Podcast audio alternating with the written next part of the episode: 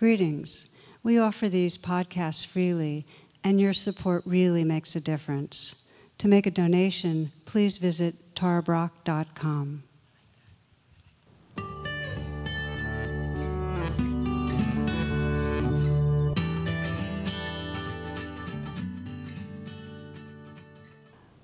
Namaste and welcome.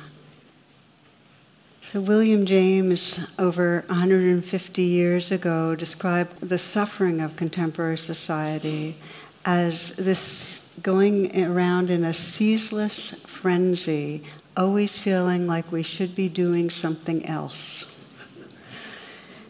What's changed? you know? How many of you can relate to that?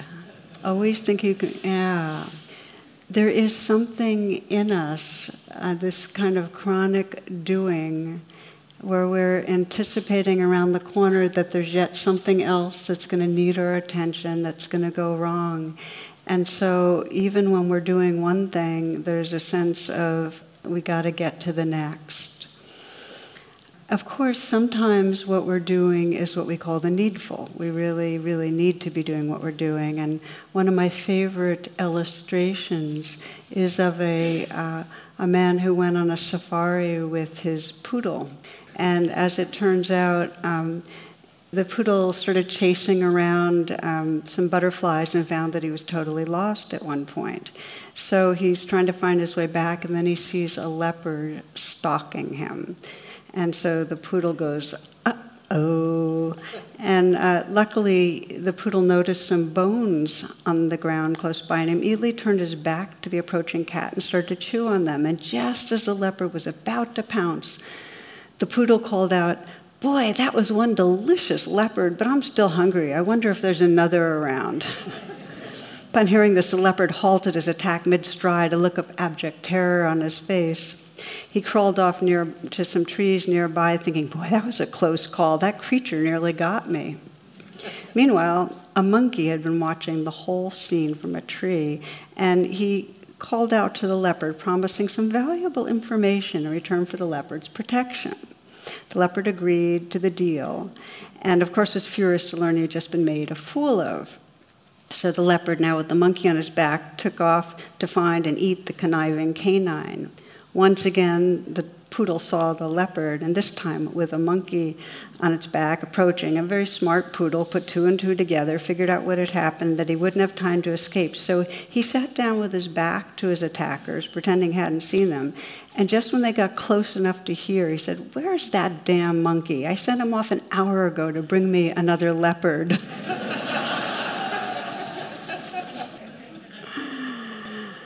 So we love it when we can connive successfully and when it's necessary. And you might be wondering what this has to do with our talk for the evening. I'm going to figure out some way to link it up. But so every one of us has a survival brain uh, that is equipped to activate actions we need to protect us and to further our well being. We all have it, and that survival brain makes very good use of thinking. It, a survival brain tells us something's wrong, something's missing, and then it puts our brain to good use to try to fix things. And so we go around doing a lot of conniving. I mean, we do, we all do. Um, a lot of problem solving and so on. And as we know, well, it's absolutely essential that we protect against leopards, you know, the leopards in our life. And we, in some ways, that we are trying to win over and get what we want, we know that's important. It's not a recipe for a rich, loving, creative life. And if we spend all our time hooked by that survival brain and trying to control our environment and control other people and get what we want, and if that's our full time occupation, because it's become habitual, we miss out a lot. It says, uh, John O'Donohue put it. He said, We're so busy managing our life that we miss out on this great mystery we're a part of. That always strikes me because when we start looking at our lives, we realize that we over manage things. We're over controlling, overdoing. You might, and I like doing this whenever possible, take a moment to close your eyes and just let this be some time to reflect on today. And the inquiry, really, as you review the day, was how much was the frame of mind that and there's a problem here, there's something wrong, something I need to solve it, I need to do something. How many moments were you trying to figure out something or prepare for something that where behind it there was stress, you were being driven by stress?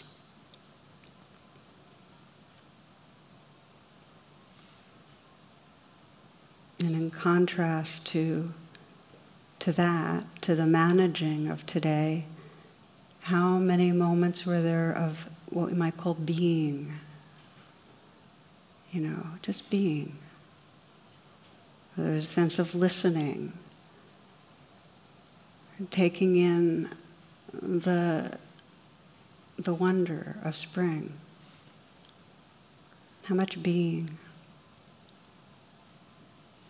and just to consider that in order for us to continue evolving, in order for us to have true well being, to meet our potential, we need to develop the capacity to shift from that doing to being. We need that capacity. We need to be able to sense okay, I don't have to be you know, protecting le- from leopards or winning over monkeys right now. I, I can rest for a bit. And you might even ask yourself and bring it right into this moment. If there's nothing to do right now, what's here?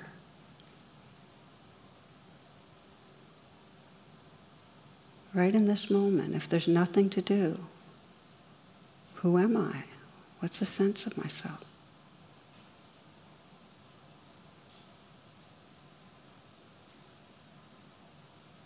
If there's no problem to solve, what is here?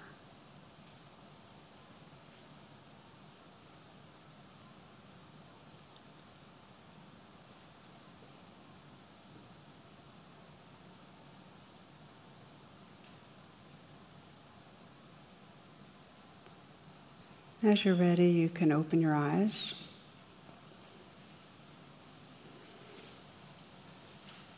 You might have sensed if you got a little quiet and you asked those questions, you know, really, if there's nothing to do, what's here? That all of a sudden, um, one of my friends describes this as kind of the roof comes off of the room, and like there's just there's just a lot more openness and mystery and aliveness, and who knows but we're no longer in a box in that trance of I'm a self on my way to do something else and do it right and not make a mistake. We're out of that. So, what we'll be doing uh, this class and the next is exploring really how we loosen the grip of that kind of addictive doing, of the over managing, over controlling, and how we can move more and more to have the choice to rest in that being state, that more mysterious, vibrant, um, open hearted space. From doing to being. And again, why is that important? I can speak for myself, and if you've been following these talks and podcasts for a while, I come back to this theme fairly regularly, shifting out of the the controlling self. You know, letting go of so much controlling, being more just here. Um, because I can speak for myself, you might know FOMO, the fear of missing out. Well, my big FOMO is that I'm going to manage my way down to the deadline, the end of the strip, death, and not have really been around for the moments as much as is possible. I think that is the deep fear that we're going to miss out on life, you know. And the way we miss out is that we're in a doing trance. We're human doings. How many of you can relate thus far? Are we together on this? Okay, okay. Um, I speak of it because I know the inner control, my inner controller. And, you know, it's sometimes very gross and sometimes very subtle, but I, I know that. And I know how, um, of course, we have to do a certain amount to take care of our lives, but we way overdo. So, the beginning of understanding the shift to from a be, doing to being, um, I find a very useful uh, kind of metaphor from Aldous Huxley, who describes the reducing valve of awareness. And what he says is let's say you can think of it as in the early development of our species, when we were pretty much in the grip of the limbic brain, you know, of really survival brain. Um, the valve of awareness that has the potential to be wide open and experience everything, the totality, is very narrowed to just what we need to pay attention to in order to make it. It gets very fixated, it's narrow and it's rigid. And the basic uh, felt experience is something's wrong or about to go wrong. And so there's a lot of vigilance and a lot of looking around for what's going to go wrong or something's missing, how can I get it? And um, that is kind of a description of the primitive brain, a, na- a, very narrow valve. And if you think of it like you're on a cross country trip and how the valve of awareness is going to be if you know you have engine trouble well you're looking for a mechanic or you're on a cross country tr- trip and there's a blizzard well then you're going to be looking for a place to get off the road and stay narrow or your person that you're going with, your partner has a acute appendicitis, and then you're looking for a hospital. So it's that kind of thing. You're in fight, flight, freeze, or are you a vegan looking for a meal you can have? but now, but now you can go to Burger King, and you can get a vegan Whopper. Did you know that? Just in New York Times in the last day or two. Yeah. So your valve opens again a little with, happiness. so that the idea is that we can spend when we're stressed and our and our on button of stress is really jammed, we can be going around with a narrowed valve all the time and not really take in the world around us, not really be able to listen to loved ones and, and really be there and present, or to take in beauty our sorrow. Not, we're just not there for our life. Now, as we know that the, the way the narrow valve works is when we're stressed, there's a message that something's wrong, and, and then the message is you have to do something. As soon as there's something wrong, we get the message of do something. And again, sometimes it's useful and sometimes it's not. One of my favorite examples uh, of this is uh, a prank that was played in Montana some years back at a high school where students released three goats into a school, and they had numbers painted on them number one, number two, and number four. the school teachers and the admin spent the entire day looking for goat number three. so there we are, something's wrong, rigid, narrow, fixate on something. So, what is evolution? What happens as humans evolve? we go from being dominated by our limbic brain and having this kind of narrow, more fixated attention to a much more, when, with the emergence of the prefrontal cortex, the development of it, um, a much more flexible valve so we can take perspective and we can be mindful and we can we have compassion and uh, there's a larger sense of belonging we intuit that okay i'm not just this individual self you know, moving around on the surface of the earth, I am the earth, I belong to this living web. There's a larger perspective. And with that, there's a capacity, it's not like we've gotten rid of our limbic brain, but there's a capacity to choose and say, oh, right now I need to keep my attention really focused. This is dangerous. Oh, oh, right now, oh, I've been through that before. I know how to deal with that. I can widen it again and I can let this person into my heart. It's, you know, so there's more flexibility. If you're back to the metaphor of on your cross country trip, there's times you can really open and take in the landscape and feel wonder because the valve is open. And this is how Rumi puts it. This is how a human being can change. There's a worm addicted to eating grape leaves. Suddenly he wakes up, call it grace, whatever, something wakes him, and he's no longer a worm.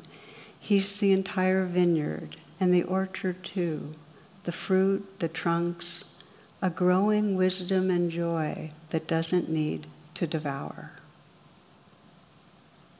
Okay, so we can shift from this doing, I need more of this and I don't want that, the self centeredness, to this spaciousness that doesn't need to devour, that can feel joy. So, if we look a little more at the nature of the controlling self and the suffering we get into, and we sense, well, how did this happen? Um, when there's a limbic dominance, when we're moving around always trying to um, manage things, the whole sense of who we are shrinks. Um, we get very small, we get grim, we get burdened, uh, we feel a sense of I'm unprepared for what's around the corner. We get very small and anxious. And so we're, we're, we're kind of hooked on seeking the grape leaves or on manipulating things.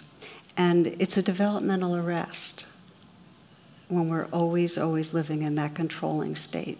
And the myth that many of you are familiar with that describes being caught in that limbic trance is the myth of Sisyphus. Okay, where the we're just absolutely condemned to doing. Sisyphus is condemned by the gods to constantly be pushing the boulder up, constantly doing, doing, doing, but it always rolls down. It's like we can never do enough. We're condemned to pushing the boulder, whether the boulder is our judging other people or our trying to do more to prove ourselves. We're condemned to pushing and pushing. And this is the trance we're in. We're caught in being a self that's on its way somewhere else, always trying to deal with trouble, solve a problem, and never getting to rest. Never opening to that beingness. So this is the archetypal trance, and what is? How come we have it? Like, why why do we get caught in that uh, that trance? Well, for many, many, many of us, the stress we experience through our families and our culture is such that we're outside our window of tolerance. So rather than being able to have the valve open and sometimes closed, it gets jammed closed because we get hooked on certain strategies to try to make it through. We get hooked on trying, let's say, in our relationships to pretend or present a certain self. We just are trying to protect ourselves or we get hooked on trying to win people over by always accommodating or making them dependent on us, or we get hooked on judging or blaming or threatening people so they'll cooperate with us. We get hooked on our strategies. Why? Because we have unmet needs and we're trying to meet our needs. Some of them don't look so bad. Like we can get hooked on strategies of, of impressing people, but you can't quite tell, or hooked on strategies of getting sympathy and getting rewards. Um, and yet, if we're hooked on it, we're just going to keep on doing the same thing. In this cartoon, a mama dog is telling her little baby dog, and there's a guy, the owner's about to do some training. The mom's saying, they give you a lot of treats while they're training you, so play dumb for as long as you can. so the deal is that this, these strategies of um, pushing the boulder carry over also into spiritual life. We can do it when we meditate and really have the sense that we're, we have to try really hard and get hooked into trying really hard. Um, one Garrison Keillor's famous lines is My ancestors were, were Puritans from England. They arrived here in 1648 in the hope of finding greater restrictions than were permissible under English law at that time. you feel the boulder there, right? Pushing the boulder. And then, of course, in the Zen tradition, you have the, the new novice coming to the Zen master saying, I really want to be enlightened. How long is it going to take me? And the master said, 10 years. And he, he said, Well, what if I try, try twice as hard? And the master says, 20 years. Wait a minute, you just said 10 years. For you, 30. but you can see it, the striver, you know? It's that striving energy. Never enough, the feeling of never enough. Now, here, here's a few other pieces about what locks us into always pushing, being an over controller. We get a temporary fix. I mean, if let's say we are an over controller by trying to impress people improve ourselves and accomplish this and accomplish that, we get a temporary surge. Or if we're over controlling by being angry, we get a surge of power with the anger. But then what happens? We know very well. We get a, there's a reaction to us, and then we have to rev up the anger again. Or we've proved ourselves with one thing, but because deep down we don't feel enough, we always have to do yet the next. We ne- there's never a sense of enough. We still have to push the boulder, and we're still addic- addicted to doing. It's compounded the Sisyphus complex, the, you know, being caught in it, is compounded by the fact that we don't like ourselves for the way we're pushing boulders. There's self aversion. Sisyphus does not like himself. And you can sense it that um, whatever our way of controlling things is, whether we try to control by judging or proving or whatever it is, or control by, in some way, uh, you know, if we feel unlovable, then we'll control by giving ourselves more food, maybe, and then we'll feel shame, which will make us feel more unlovable, and then more food. We get caught and hooked in the cycle. It keeps us pushing boulders, the self aversion. So, what can Sisyphus do? I mean, if you think of the myth, what can Sisyphus do? I mean, you know that um, any revenge against the gods isn't going to work can't take the boulder and hurl it down at the people below. Um, can't, you know, try harder, that's not going to work. Doesn't help to bang his head against the boulder in self hatred. What can he do? What can we do if we're caught in that overdoing, in that, that over controlling? What's going to help? If you think again in an evolutionary way, uh, if we're hooked on an activity, if there's enough mindfulness, if you can look at your life, if we can look at our lives and say, okay, here's where I get caught in overdoing. You know, here's where I'm just kind of on it and I'm leaning forward. We can, if we can see it, and there is some mindfulness, we can choose to interrupt it and stop doing. Just for a little bit, but stop doing. We can pause. And this is why we often come back in spiritual um, trainings to the sacred art of pausing. Pause. Even if you're in the midst of pushing and you pause for a few seconds, you begin to interrupt it.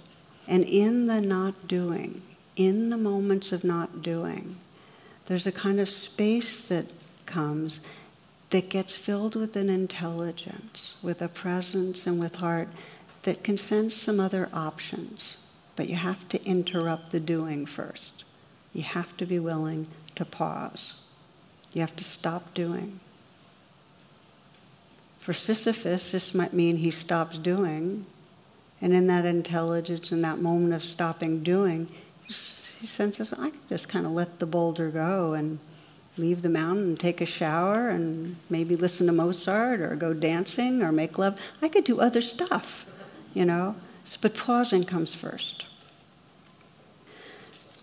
One of the um, examples of this in uh, more recent contemporary writing by Tom Wolfe, and this is an example I share when I can remember because it's such a good one he wrote about in the 1950s all these fighter pilots and highly trained pilots in the US Air Force where they were attempting to fly at altitudes that had never ever been explored before, um, going beyond the denser atmosphere of the Earth. And what would happen is that the ordinary laws of aerodynamics did not apply when they got way out there. And so, as he described this, he, this is in the right stuff. These pilots, their, their planes would would skid into a flat spin like a cereal bowl in a waxed Formica counter, and then they'd start tumbling. They weren't even spinning and diving, but they'd just be tumbling through space end over end. And the pilots had no idea how to deal with it. And so they'd be um, frantically trying to stabilize. They'd be doing all the controlling you possibly could do. And they'd be screaming helplessly to ground control as they went to their deaths. You know, what do I do next? I've tried A, I've tried B, I've tried C. So it was a horrible situation. And the more they tried to maneuver the controls, uh, the worse their situation. So when it changed was inadvertent, as often happens. Chuck Yeager was uh, in, in, in the plane, and his plane started tumbling, and he was thrown around in the cockpit, and he got knocked out. So he's, he paused. so he's unconscious going towards Earth. And then when he regained consciousness, he was already in the denser atmosphere of the Earth, and then he could do the controls and stabilize and land safely. But he discovered the only life saving response possible, which is that you don't do anything. You take your hands off the controls. And it's the only choice you have. This is really the deep teaching, and it's an evolutionary teaching that we get addicted to controlling. It's driven by the fears of our survival brain. But there's some intelligence that can say, okay, experiment a little. You don't have to always control, just pause. And in that pause, and this is the whole practice of meditation, when we really pause, you can sense in that space the light the radiance of the sun shining through. There's a natural intelligence that comes and heart. So if we look at it in terms of our lives, there are a lot of small things in the denser atmosphere you can control. Okay, you can just you can make your list and decide whether you're going to go here first or there first because of the distance and, and and plan it properly and you can plan what you're going to say to somebody that's going to be appropriate when there's difficulty and there's there's a level that you can control things but the big stuff whether we think of the process of aging or the sicknesses that come or the things that happen to loved ones or how loved ones behave or even the emotions and moods that go through us we can't control those things we need to learn when it's wise to take our hands off the control. That's the only way we can access a deeper intelligence and a deeper compassion and more freedom. So, we're going to look now more closely at how we do that. And um, one of the kind of models that I think is really beautiful for, well, how do we relate to our inner controller? And I, and I hope that as I've been speaking, you've started identifying places where, hmm, I'd like to take the hands off the controls there, you know. Um, how we relate to the inner controller is key. You can't control the controller. You understand that, right? If you are, if you have your grip tight and the way you control things is you're controlling other people's behaviors by threatening or by judging, uh, or your con- way of controlling is to keep a distance and keep a mask and you don't let people in and you don't feel authentic. You can't control that. You can bear witness with interest and kindness, and in that bearing witness, you're creating an atmosphere for change. And this was uh, described uh, kind of came through very beautifully in the movie The Horse Whisperer. That how many of you saw The Horse Whisperer? Can I see by? Okay, then some of you might remember this scene. The theme is Robert Redford is playing the role of a man that agrees to help to work with a traumatized horse named Pilgrim. And so he created this very nurturing relationship with, with Pilgrim. And it was not one of controlling, but really of being in relationship with him. So you can think of Pilgrim as the kind of limbic, out of control or over controller that would just dash off or, or be um, dangerous to others.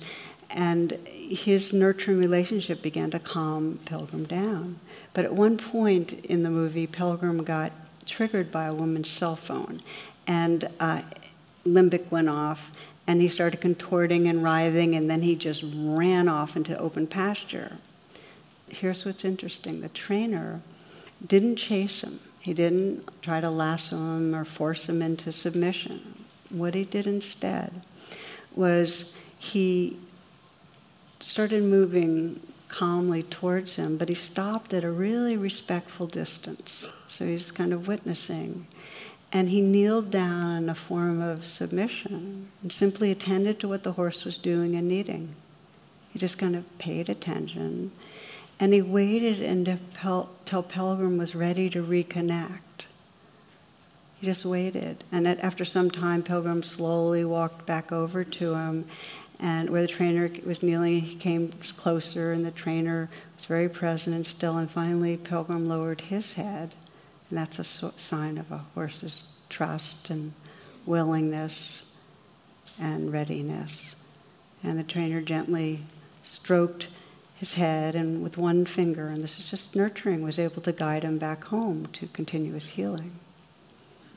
It's this kind of relationship with the parts of us that get controlling.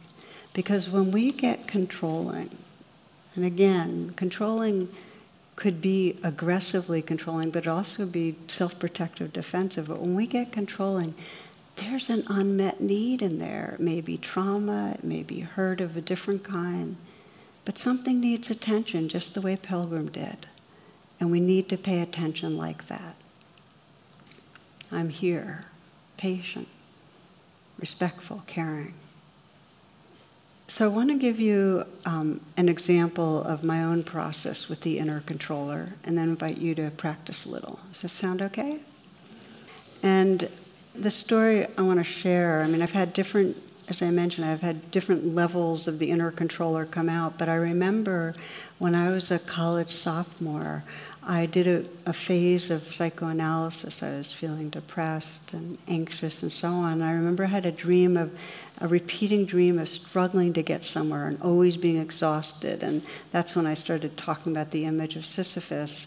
And the insight that I had was that I'm always trying hard. I'm always pushing to make something happen. I'm always trying to solve a problem. It was this kind of generic thing we're talking about here. And um, the big one was that I'm always pushing to, in some way, prove myself. And then, of course, the next insight was I need to push myself to prove myself because underneath I don't feel worthy. So, this is me pushing the boulder because I felt unworthy. That was the unmet need. And then the next insight that came along the way was, and I'm giving you a very quick summary of, uh, actually, turned out to be a year of psychoanalysis, um, that the harder I try, the worse I feel about myself when I'm trying hard, when I'm trying to prove, when I'm trying to impress, when I'm trying to look good. And if any of you know the Enneagram, I'm a three. That's the performer, and the shadow side of the performer just has to keep on trying to look good. Um, so then I tell you about how I'm trying to look good so I don't have to try to look good anymore. but anyway, um, you, get, you get the, how it works. Um, that how exhausting that was and how much I didn't like my striving self. I didn't like the Sisyphus, the controller. And I, um, around that, when I graduated um, college, I moved into a, an ashram where primarily yoga, we were practicing yoga. And um, continued to be paying attention to this strive. And I brought all my striving and proving and impressing into the spiritual world. And I was going to be the best yogi and the best yoga teacher. And, you know, so I had, I was um, competitive and I was trying to, you know, make up for some feeling like I wasn't okay. And finally, um, you know, I was on to myself enough that I, I remember being with a, a, group of women from the ashram, the spiritual community, and naming that I, you know, I might appear one way, but inside I was, you know, competitive and I was vain and I was, you know, always trying to get everybody to think I was a great yogi. And I was, I didn't know it then. I'm hypermobile, and but back then that made for being like a really good yogi um, now I can barely stretch, but back then, and I joined a, an ashram community uh, that actually had a Kundalini Yoga Olympics, which was just made for me, you know, and, and, it was perfect. I could compete in yoga, you know, which is crazy, of course, right? but we actually had these competitions where um, I remember one summer at the uh, solstice where the competition was on doing wheel pose, which is a back bend. And I remember um, doing wheel pose for 20 minutes and, and winning that. And then over the years, thinking about it because of this hypermobility, when now if I begin to try to do something like that, you know, how, how quickly I'll injure myself. And just the karma of that of, of developing a pride around something that actually uh, was physiological. I wasn't owning it and it ended up causing trouble.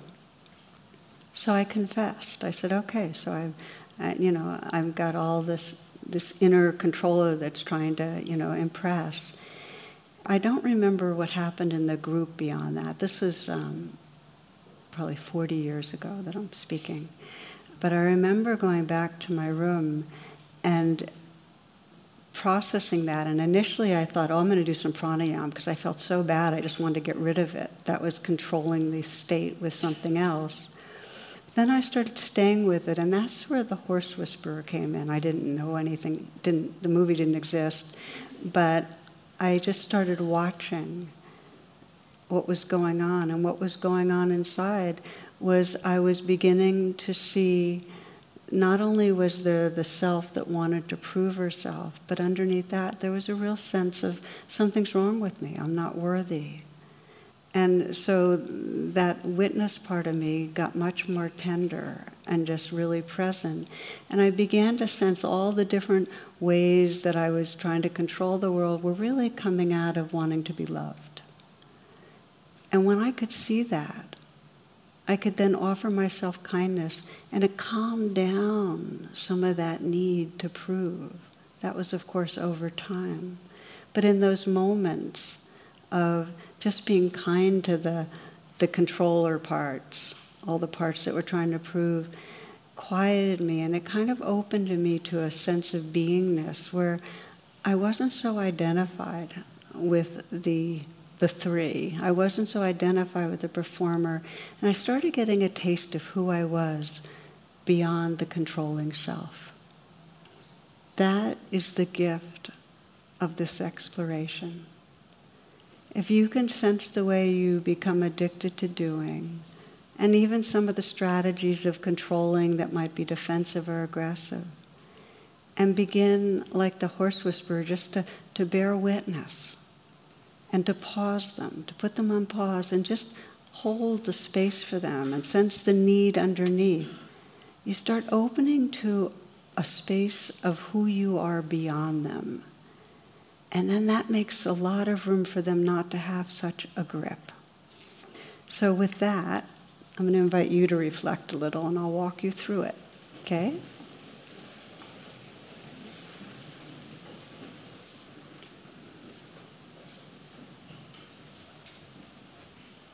In this pause, I'd like to invite you to sense what part of your body can let go a little bit. Let's see if there's a little bit of relaxing through your shoulders, your hands, your belly. Let yourself take a few full breaths.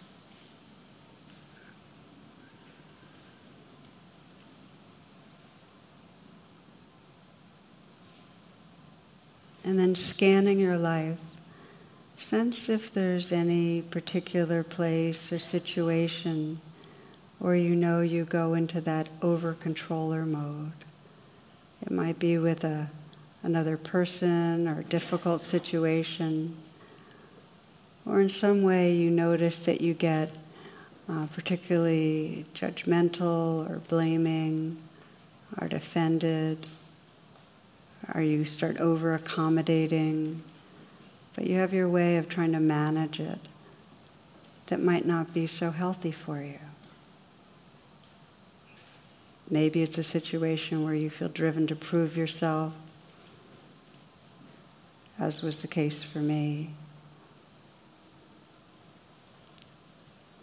And then again, proving yourself again, and it's never enough. It's like you always have to push the boulder.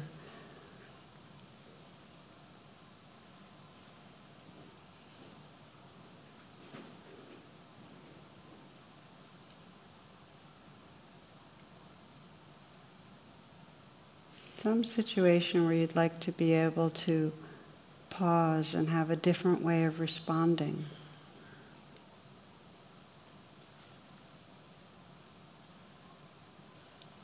And when you have the situation in mind and you go to right where you know you're caught in your over controller self, where you're caught in the reactivity,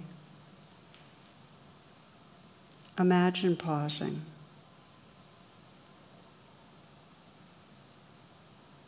And simply notice everything you see about the controlling self right now. Whether it's aggressiveness or judgmental, you're trying to change someone, defended, withdrawn, trying to prove. Just like the horse whisperer, just, just attentive, witness, interest.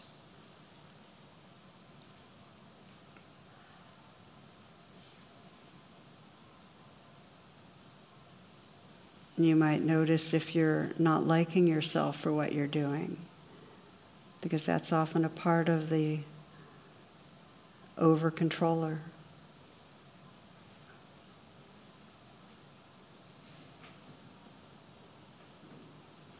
And you might deepen your attention to sense what's really driving the behavior.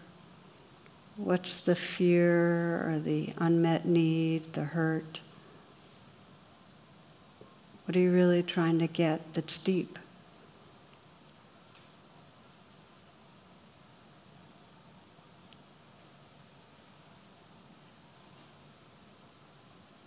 There's always an unmet need if we're hooked in pushing a boulder and over controlling.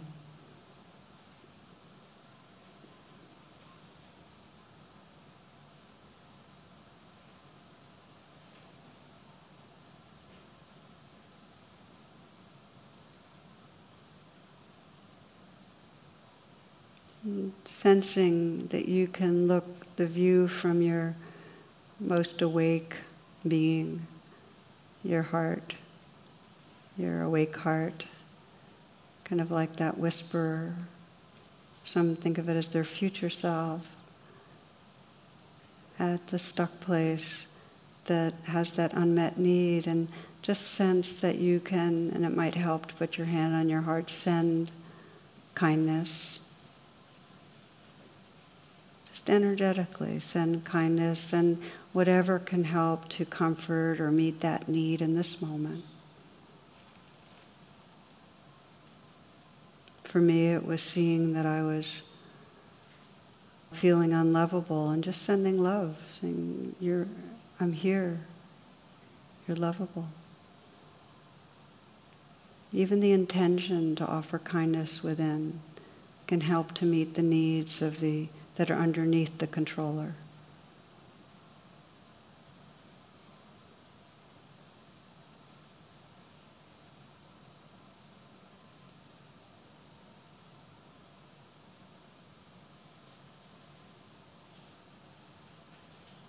And just sense the quality of beingness, of presence that's here. When you can pay attention in this way when you can pause and pay attention. It's like that valve of awareness opens, and there's more kindness and there's more perspective. There's that shift from being caught in the doer controller to beingness. And you might even ask, really, if nothing's wrong with me, who is here? Who am I?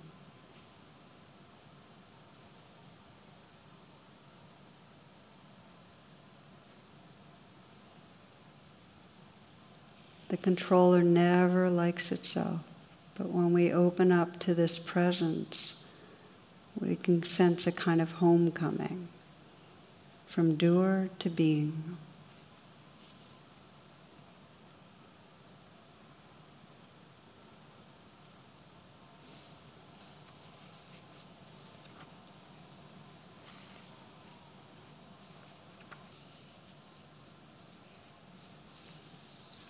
And taking a few more moments and then opening your eyes when you're ready.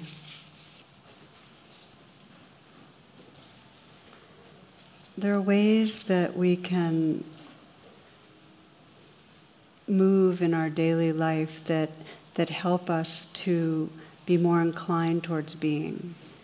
Sometimes we'll be interrupting the controller when it's full throttle, and this is an example of that, where we just begin to pause and sense, I don't have to live inside that.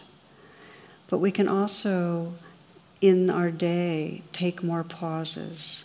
And it's necessary to do um, as individuals, and it's necessary in a wise society to take pauses because that invites us back to that beingness. It, it helps us to know we're home.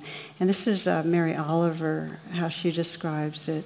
She says, When I'm among the trees, especially the willows and the honey locusts, equally the beech, the oaks, and the pines, they give off such hints of gladness, I would almost say that they save me, and daily.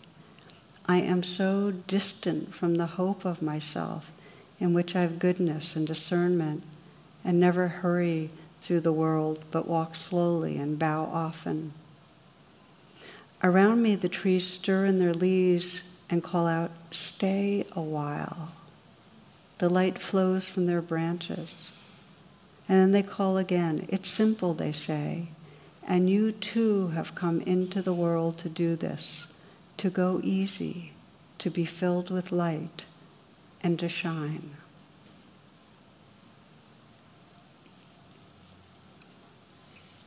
We started by, I brought in the early on, this fear of missing out, and the big one is missing out in our lives. Sometimes the controller is really blatant and we're manipulating, and sometimes it's just that more chronic doing where we forget to stop we forget to pause. And if we're doing a lot now, if you looked at today and you saw that you were always tumbling into the next thing, that's what we do in our whole life. It's not like it's all of a sudden going to stop, it's a habit.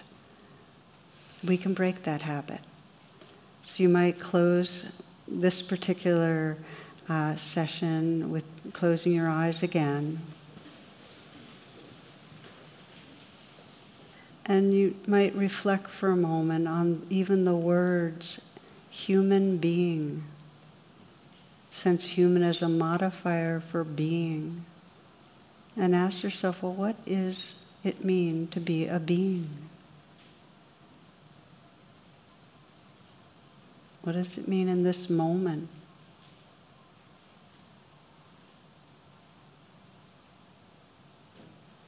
And maybe being is more like a verb. Being, this awareness that's experiencing moment to moment.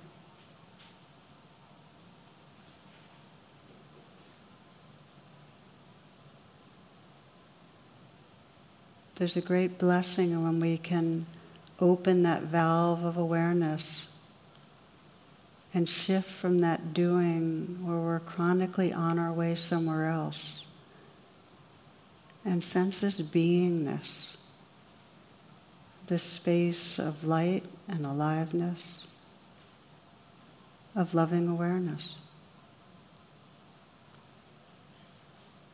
And they call again, it's simple, they say, and you too have come into the world to do this, to go easy, to be filled with light, and to shine.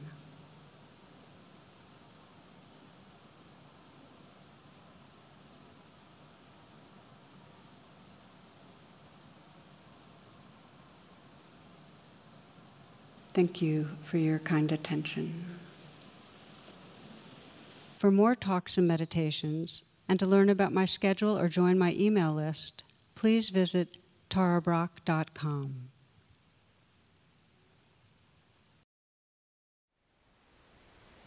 Thank you for listening. To learn how you can support the teachers and Dharma Seed, please visit dharmaseed.org slash donate.